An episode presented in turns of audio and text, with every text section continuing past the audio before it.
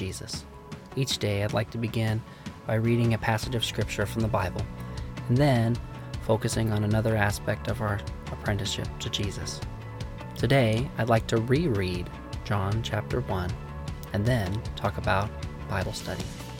Let's get started.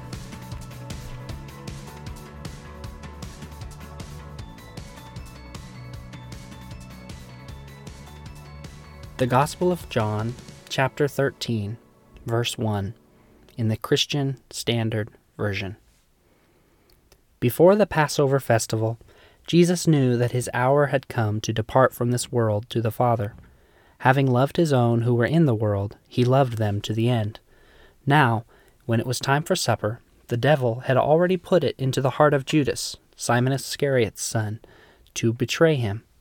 Jesus knew that the Father had given everything into his hands, that he had come from God, and that he was going back to God. So he got up from supper, laid aside his outer clothing, took a towel, and tied it around himself. Next, he poured water into a basin, and began to wash his disciples' feet, and to dry them with the towel tied around him. He came to Simon Peter, who asked him, Lord, are you going to wash my feet? Jesus answered him, What I'm doing you don't realize now, but afterward you will understand. You will never wash my feet, Peter said. Jesus replied, If I don't wash you, you have no part with me. Simon Peter said to him, Lord, not only my feet, but also my hands and my head. One who has bathed, Jesus told him, doesn't need to wash anything except his feet, but he is completely clean. You are clean, but not all of you. For he knew who would betray him. That is why he said, Not all of you are clean. When Jesus had washed their feet and put on his outer clothing, he reclined again and said to them, Do you know what I have done for you? You call me teacher and Lord, and you are speaking rightly, since that is what I am. So if I, your Lord and teacher, have washed your feet, you also ought to wash one another's feet.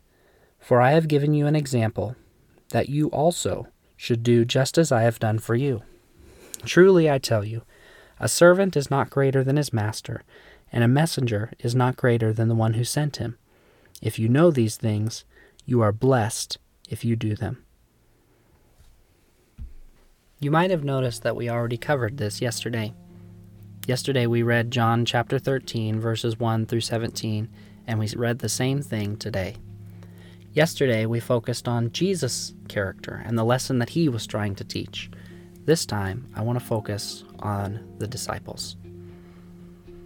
Jesus washed all of his close disciples' feet in this story. And there's two that need to be pointed out. The first is Judas. The story says again and again that Jesus already knew that Judas was planning to betray Jesus when he had a chance. And he chose to lower himself and serve this man anyway. This goes back to when Jesus says, Love your enemies and pray for those who persecute you.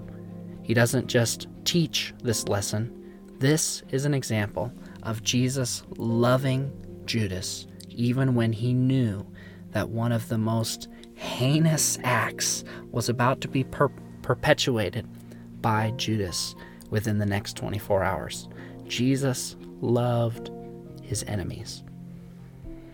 Another person that the story wants us to focus on is Peter.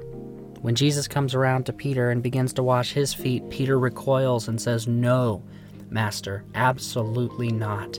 You will not do this for me. And at the surface, this looks like an honorable thing for Peter to say.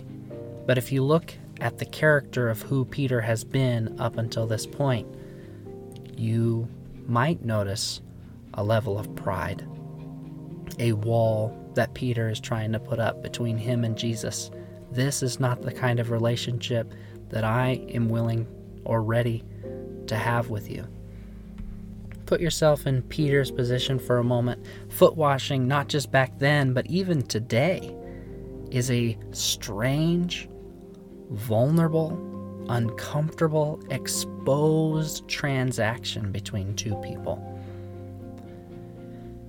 Everything that we want to hide the dirt, the ugly feet, the shame, everything that we'd rather not talk about is on display before the Master.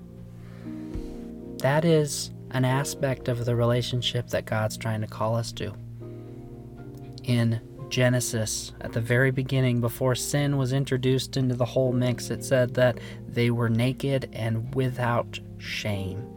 There was nothing hidden, no barriers. It wasn't about not wearing clothes, it was about the intimacy and the closeness and the trust between humanity and God. But that is a hard point in the relationship to get to, and it can only be done with the help of Jesus, the cleansing power of the blood of Jesus, and the grace of the Holy Spirit. And it takes little steps going towards that point. But it is a point that God is calling us to a place of trust, a place of vulnerability, a place where we know we are seen fully by God and loved fully anyway. The spiritual discipline that I want us to consider today is another aspect of Bible study, and it's called reading it again. You might have noticed that we've read the same Bible passage two days in a row, and that was completely on purpose because the Bible often has more than just one thing to say. And to say, well, I've already read that point, I'm going to move on, uh, there's a place for that. Um, but it's also helpful sometimes to meditate and stay on the same passage for as long as it takes, as long as God continues to reveal different things to you then continue to read it. Read it one day, put it down, come back to it the next day, and maybe another aspect will stand out to you. Yesterday we talked about the servanthood of Jesus. Today we talked about Judas and Peter. And there might even be more to this story if we read it again. We're not going to. But it can be helpful to just plant your camp, set up camp in one section of the Bible and read it again and again and again. Sometimes read it to yourself silently, read it out loud, have someone else read it to you, read it from uh, YouTube or the Bible app. Another thing that was helpful was yesterday, I tend to read from the NIV, the New International Version, for this podcast, but today I read from the CSV, the Christian Standard Version.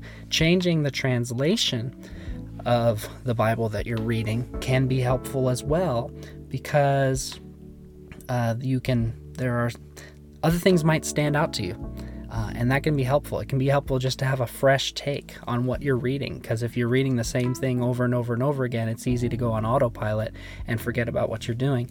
But that can be another helpful way to do that. If you don't have multiple bibles or multiple translations on your bookshelf the uh, the YouVersion Bible app or Bible Gateway has a really handy thing where you can just change the translation uh, just by clicking on the drop down menu. So that is available to anybody if they were interested in using that as a tool.